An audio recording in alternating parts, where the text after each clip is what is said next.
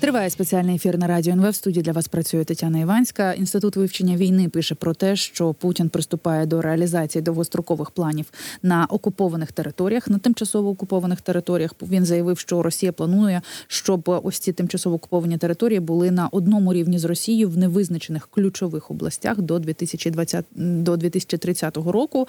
І інститут вивчення війни пише, що напевно це свідчить про те, що Росія не передбачає жодних територіальних поступок. Але ми розуміємо, що диктатори ніколи не йдуть на поступки, поки на них не натиснеш. Один із е, таких е, прикладів там, ну там не диктатор, звичайно, але теж е, людина, яка дуже яка намагається нам тут завадити. Поговоримо зараз про те, як вдалося. Все ж таки переконати Орбана. Лідери Євросоюзу напередодні досягли домовленості про виділення макрофінансової допомоги Україні в розмірі 50 мільярдів євро. Президент Європейської ради Шарль Мишель зазначив, що рішення було ухвалено усіма е, країнами-членами Євросоюзу. Це 27. Ну пам'ятаємо, що Орбан казав, що не буде за це голосувати, але все ж таки проголосував. От що на нього вплинуло, і як ми будемо розпоряджатися цією допомогою, і чи буде нам Орбан заважати надалі? Про це поговоримо з нашим гостем. Ігор Рейтарович, політолог, з нами на зв'язку. Пане Ігоре, вітаю вас і слава Україні. Героям слава доброго ранку. Е, ну, послухайте, ось е, цей метод е, кнута і пряника, який використав все ж таки Євросоюз він звичайно нам е, десь допоміг, і скажімо, відверто цього разу він спрацював. Але е, і ось те, те, що ми отримуємо це гроші, це звичайно велика велика перемога. Але чи е, були у когось із нас сумніви, що все ж таки Євросоюз зможе переконати Орбана не заважати?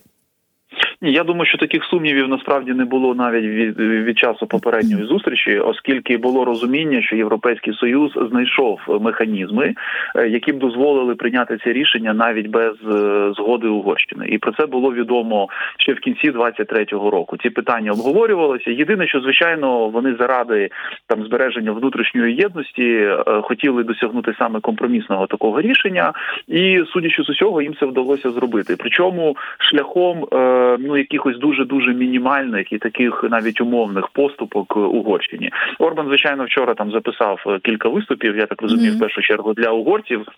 Де сказав, що Угорщина отримала все, що хотіла, вона всього домоглася, значить повністю виконані всі вимоги Угорщини і так далі. Ну це насправді ну настільки знаєте, е, ну банальний, примітивний, я б навіть сказав, популізм, що його навіть особливо немає сенсу коментувати. Оскільки він видав просто все бажане за дійсне, е, нічого такого насправді не відбулося, але е, можливість берегти обличчя, що дуже важливо для людей такого типу, от е, ну характеру, як Орбан, і політиків такого типу, ну йому йому дозволили це зробити, і він відповідно це отримав і цим якби максимально скористався зі свого боку. Європейський союз. Е, не переступив все ж таки ту межу, де вони застосували певні якісь такі репресивні методи, силові методи проти Угорщини з точки зору її там участі в цьому процесі. Ну і на майбутнє, до речі, показав, що е, якщо ну, мова буде йти про дуже важливі питання такого стратегічного плану, які не тільки до речі будуть стосуватися України, а розвитку європейського союзу в цілому, то європейський союз готовий йти на непопулярні заходи, готовий застосовувати якісь інші механізми і робити все для того, щоб цю єдність зберегти, але не шляхом е, викручування рук з боку однієї з країн. Mm-hmm. А в 24-му році я думаю, особливо після виборів до Європарламенту, е, взагалі, от всіх цих історіях, які стосуються прийняття от подібних рішень, бо Україна тут просто стала прецедентом. Ну це не єдиний, скажімо, такий, не єдина така історія, де Угорщина себе відповідним чином вела. Е, це питання вирішить ще й на інституційному рівні, завершить ту реформу європейського союзу, яку вже почали. Робоча група вже зробила певні напрацювання. З ними ознайомилися, до речі, члени Європарламенту.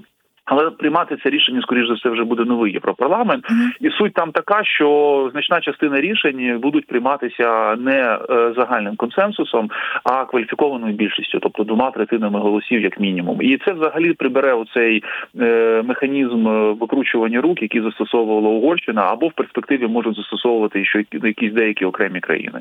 Пане Ігорю, ну все ж таки, от як ви сказали, не стосовно Орбана жодних санкцій, все ж таки не прийняв євро. Євросоюз. Так, от як ви вважаєте, а це вони дали Орбану останній шанс на домовитися? Чи все ж таки самі не хотіли десь перегнути і не хотіли застосовувати ці санкції, щоб не втрачати над ним контроль і щоб не послаблювати ось е, ситуацію в ЄС? Е, ну, в контексті от того, що відбулося, це е, європейський союз е, просто, скажімо так, ну дав йому певною мірою останній шанс. Mm-hmm. Тобто вони вони могли спокійно їх застосувати, вони не боялися. Тобто, в них вже знаєте, зник цей страх про те, що якщо ми там щось зробимо проти якоїсь однієї країни, це якось сильно вдарить по ЄС. Просто відсутність цих дій вона ще сильніше б'є. От в чому проблема. Мені здається, що про це ну, надзвичайно добре і дуже влучно сказав прем'єр-міністр Польщі да, прямим текстом. То і Туск заявив, що немає в Європі втомлення, ну якоїсь там втоми від України, є втома від Орбана. Mm-hmm. Ну тобто, це знаєте, така річ, яка ну ну дуже показова, дуже показова. Тим більше, що Польща, як країна, як і Угорщина, країни ще й Вишеградської четвірки, да, які там мали ну і додаткові якісь там взаємини, і так і тому подібне. От він просто озвучив те, що відчувають європейці. Вони е, використали звичайно той варіант, який був максимально ну прийнятний з публічної точки зору. Але якби вони зрозуміли, що, наприклад, це не спрацює, ну тоді би проти Орбана були застосовані е, певні санкційні дії. Крім того, давайте не будемо забувати, що частина та санкцій певних таких да стосовно Угорщини, вона ж нікуди не поділася, не розмоло не розморозили до сих до сих пір 6,5 мільярдів. Є ще інші гроші, які зависли в цілому до 20 мільярдів, які Угорщина поки що не отримала. І до речі, не факт, що вона їх отримає, тому що там питання ж взагалі не в Україні, там питання у внутрішньоугорських справах. Верховенство права, свобода слова, запобігання і протидія корупції це ті речі, на які ну в яких на сьогоднішній день Угорщина має колосальні просто проблеми. Європа показала, що вони не будуть на це закривати очі. Е, так, не будуть, пане е, пане Ігоре. І ми бачимо це по ситуації з Польщею. Та що Євросоюз е, не, не закривав очі і там нараховувався величезний штраф польському уряду. Власне, там теж були претензії щодо судової системи та і певно і свободи слова. Але от якщо ми говоримо про внутрішньоугорські справи, чи не зможе в майбутньому Орбан використовувати навіть попри те, що це його справа всередині країни проти України, тому що ми знаємо знаємо, що Україна це зараз е, топ-тема, особливо перед виборами, особливо особливо в країнах, де йде вже передвиборча гонка. Україну згадують, Україною маніпулюють. І тут Орбан в будь-який момент, е, коли захоче отримати гроші собі, він буде використовувати питання України. Якось можемо ми ми це не, не знаю, закрити це питання, не дозволяти йому це робити, або чи, чи може Євросоюз на це не зважати?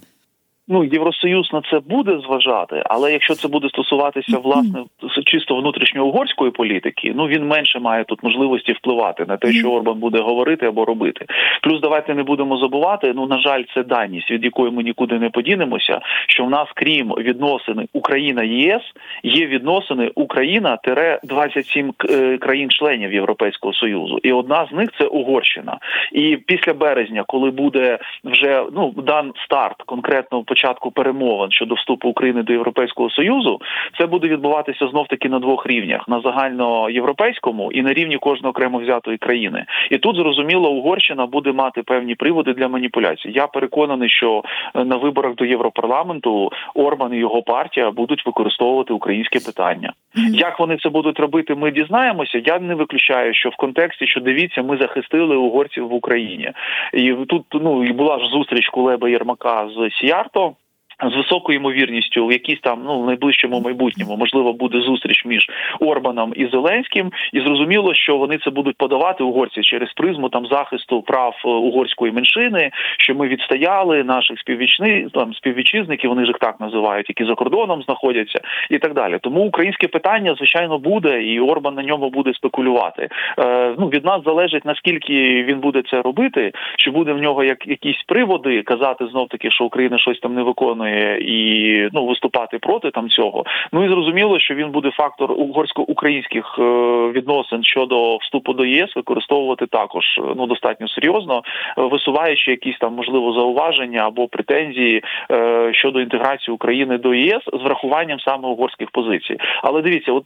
це якраз не не, не сильно страшне питання. Чому тому, що ми ж схожі дуже проблеми об'єктивно, це це нормальна історія. Будемо мати з багатьма іншими країнами Європейського Союзу союзу з поляками. Повірте, нам також буде не дуже просто, особливо коли там будуть підніматися питання сільського господарства. Тому нам тут До цього треба готуватися з такої робочої точки зору. Це як процес інтеграції, і знати, що як робити, щоб не давати можливості спекулювати. Але певні спекуляції з боку Угорщини все одно ж залишаться. Вони питання Закарпаття, як би його не вирішили, вони від нього не відмовляться, тому що для Орбана це важлива внутрішньополітична історія. В Нью-Йорк Таймс е, вийшла стаття, яка називається Як гра хороший поліцейський злий е, поліцейський допомогла забезпечити фінансування для України. Власне, там йдеться про те, що європейські лідери координували свої дії, щоб змусити е, Орбана. Погодитися на виділення грошей Києву, і деякі з них жартували, що е, вишлють Орбану свої рахунки за додаткові ночі, які їм довелося провести у у Брюсселі. Ну добре, будемо е, будемо дивитися за діями Орбана. Звичайно, тут е, треба напевно діяти на випередження. Е, і мені здається, наша дипломатія багато що е, робить для цього. Е, говорячи про питання України, як я згадувала, що багато хто його зараз е, згадує перед виборами в передвиборчій програмі. Зараз знаємо в Штатах питання України так само одне з важливих. Так ось держдеп Сполучених Штатів України заперечив інформацію, що адміністрація Джо Байдена нібито виступає проти членства України в НАТО. Як заявив речник відомства Сполучених Штатів Меттью Міллер, якраз президент Байден Байден і держсекретар неодноразово наголошували на тому, що Україна буде членом НАТО. Е, натомість. Е, е, натомість країни Східної Європи, які є членами альянсу, виступають за негайне запрошення України до НАТО, адже на їхню думку тільки це може зупинити Путіна від планів окупувати Україну. Ось якщо вже коментують такі чутки, ну значить вони не може так, що ні звідки не беруться ми бачимо різницю в ставленні та до цієї війни зараз, принаймні чітко це видно в цієї от сполучених штатів і наших е, європейських е, партнерів. І ось е, ця різниця якраз полягає в тому, що ті країни, які ближче до нас, наші найближчі сусіди, вони розуміють, що нам треба чим швидше в НАТО, нам треба чим більше допомоги. Сполучені Штати натомість знаємо, що невідомо коли будуть голосувати за пакет допомоги України. І от і от такі чутки коментують, чи це справді просто чутки чіткі, чи не може бути такого, що вони не беруться ні звідки? Як ви вважаєте, пане Ігорю? Ні, ну зрозуміло, що якась основа цих чуток вона є, і тут mm. треба розуміти, що є е, публічна позиція, офіційна позиція. Вона дійсно така, як це було озвучено представниками Білого Дому. І Байден, і Блінкін, і інші урядовці неодноразово казали, що майбутнє України в НАТО Україна рано чи пізно отримає туди запрошення, розпочне процес інтеграції і опиниться відповідно в альянсі. Але ну диявол він як завжди в деталях. А деталі тут про е, по перше, терміни, коли це відбудеться. А другий важливий саме момент е, у Сполучених Штатів, мабуть, до сьогоднішнього дня, як і до речі, у деяких європейських країн, не у всіх, але у деяких. Ну відсутнє просто розуміння чи відсутні сценарії, якою буде саме реакція Росії, як взагалі це так зробити, щоб це було Всім вигідно, максимально безпечно і не спричинило е, ну якийсь конфлікт безпосередньо там з Російською Федерацією. І от зрозуміло, що відсутність такого чіткого плану, е, про що до речі говорять там ті ж республіканці, що нам треба визначитися. Давайте визначимося чітко, от яку ми позицію займаємо щодо Росії, не щодо України з Україною, якби все зрозуміло. От з Росією вони не можуть визначитися, і будемо тоді по цьому рухатися. Але відсутність такого плану і призводить до того, що такі чутки там час від часу з'являються. Що е, Сполучені Штати і Німеччина Україна, ну от вони в роздумах, вони не знають, як вийти з цієї ситуації. З одного боку вони розуміють ну нагальну необхідність підтримки України, однозначно виступають тут проти Росії. З іншого боку, ну не хочуть зробити як як гірше, да як так би мовити. Хоча здавалося, це, куди б вже гірше, правда? Ну пане куди Ігоре? ще гірше? Ну для них гірше це єдиний момент, це пряме зіткнення наприклад, там з Російською Федерацією. Хоча, якщо ми подивимося за на останні три місяці, оце дуже помітно саме три місяці, то все більше більше європейських країн е, розуміють ну фактично неминучість цього зіткнення, е, якщо ситуація буде розвиватися так, як вона розвивається зараз, і якщо Росію не зупинити, і вони відповідно роблять ну певні висновки, починають до цього готуватися і по іншому, до речі, дивитися на підтримку України. Ну в Штатах на це ще накладається внутрішньополітична боротьба, тому не виключно, що якісь політики в якихось там закритих розмовах от озвучують такі фрази, що давайте не будемо поспішати, подивимося. Врешті-решт, Сполучені Штати дійсно вони далеко від Росії, на відміну від багатьох європейських союз країн з європейського союзу, які мають з нею там спільний кордон, і тому в них от саме така позиція. Але те, що е, ну це стає е, публічним, і те, що на вони змушені на це офіційно реагувати, це насправді там непогана історія. Тобто, видно, що якась дискусія ведеться, і хотілося б, щоб от візити Столтенберга останній і саміт, який там буде готуватися, який повинен стати дуже етапним. Ну він дав нарешті відповідь на це питання. Україна отримала як мінімум запрошення, тобто ну стало зрозуміло, що євроатлантична інтеграція вона є е, ну незворотньою в цьому плані, і тоді можливо би змінилася позиція щодо Російської Федерації. Тому що росіянам зрозуміли, що ну все вже також тут ми нічого не змінимо, то може треба тоді щось по іншому, якби робити, і думати, як виходити з тієї ситуації, в якій вони опинилися. Угу. Опинився так само зараз в Сполучених Штатів так, колишній е, радник ОП і скандально відомий блогер Олексій Арістович. Тут про нього не хочеться взагалі говорити, але знаєте, хочеться згадати е, власне обставини, за яких е, він опинився за кордоном. Тобто, спочатку він розповідав про те, що він виїхав, е, як завжди, на 2-3 тижні дати якісь е, інтерв'ю і з кимось там спілкуватися. Е, згодом з'явилася інформація, що він виїхав завдяки листу від головного управління розвитку і розвідки. І зараз гур власне це спростувало. Вона там написали, що не надавало вказані особі ані листів, ані будь-яких інших документів для виїзду за кордон. Як кого ми зараз маємо розцінювати? Арістовича, як е, просто блогера невдаху, чи все ж таки він ще має якийсь е, вплив на внутрішню політику в Україні?